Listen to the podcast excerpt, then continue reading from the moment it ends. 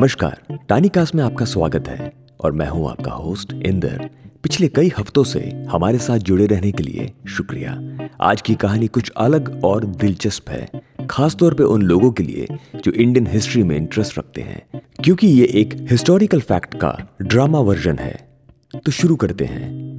एक ऐसी love story जिसका नाम है लीला। ये बात है 1900 दशक की। जब भारत आज़ाद नहीं हुआ था, उस वक्त भारत के कई कोनों में आज़ादी की मुहिम अलग अलग तरह से लड़ी जा रही थी। एक तरफ़ कॉलेज स्टूडेंट्स के अंदर एक गुस्सा था अंग्रेज़ों के खिलाफ तो एक तरफ़ बड़ी पॉलिटिकल पार्टी अपने दम पर लड़ रही थी। इन्हीं सब के चलते हम आपको ले चलते हैं उल्लासकर दत्त की कहानी की ओर। उल्लासकर कोलकाता के मशहूर प्रेसिडेंसी कॉलेज में पढ़ते थे। और क्रांतिकारी विचारों के थे। उनको केमिकल साइंस में काफ़ी इंटरेस्ट था और उनके फादर लंदन में अपनी बैचलर्स कर चुके थे। तो ज़ाहिर सी बात है कि घर में एजुकेशन को लेकर बहुत ही सीरियस माहौल था।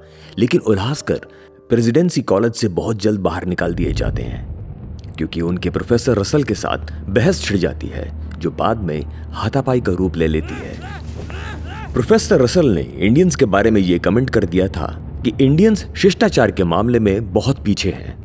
अंग्रेज़ों का जमाना था तो ज़ाहिर सी बात है कि उलास्कर को कॉलेज से निकाल दिया जाता है। लेकिन कॉलेज और उससे पहले उल्हासकर की बहुत गहरी दोस्ती थी और उनका नाम था लीला। लीला मशहूर स्वतंत्र सेनानी बिपिन चंद्र पाल की बेटी थी, जिन्हें आप लाल बाल पाल के नाम से जानते हैं। उल्लासकर और लीला नदी किनारे मिलते, देश की आज़ादी के सपने देखते और उसमें अपने भविष्य को ढूंढते। ये दोनों एक दूसरे को चाहते थे। लीला खुद क्रांतिकारी विचारों की थी और वो हमेशा उल्लासकर को हिम्मत और बढ़ावा देती। दोनों परिवार एक दूसरे के अच्छे दोस्त थे तो ये बात धीरे धीरे सगाई तक पहुँच गई। एक अच्छा मुहूर्त देखकर लीला और उल्लासकर की सगाई करा दी जाती है।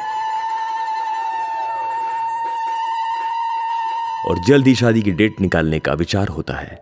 उल्हासकर ने कॉलेज से निकलने के बाद चंद दोस्तों के साथ मिलकर एक ऑर्गेनाइजेशन बनाई। जिसका नाम था अनुशीलन समिति, जो क्रांतिकारियों को सपोर्ट देने का काम करती।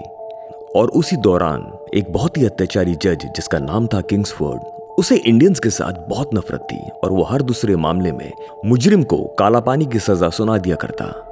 ये सब देखते हुए उसके खिलाफ भारतीयों में काफ़ी गुस्सा था, लेकिन अभी शासन अंग्रेज़ों का था तो क्या बोल पाते?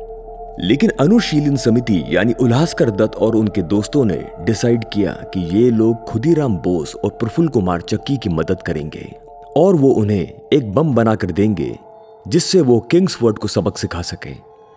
क्योंकि उल्लासकर को केमिकल्स में काफ़ी इंटरेस्ट था तो बम बनाने का काम उन्हें सौंपा गया। 1908 की बात है, जब किंग्सवर्ड से बदला लेने का मामला उल्टा पड़ गया।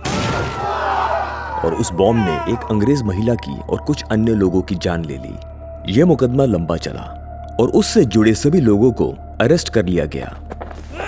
एक देर रात रेड में उल्लासकर को भी पुलिस उठाकर ले गई और जल्दी उन्हें सजाए मौत दे दी गई। उल्लासकर और लीला की कहानी जानने के लिए सुनते रहें टानी कास्ट